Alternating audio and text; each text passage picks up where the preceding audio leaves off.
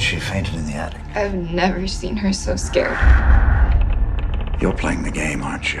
What game? The Midnight Man. This is no game for kids or bored teenagers. The Midnight Man is utterly ruthless.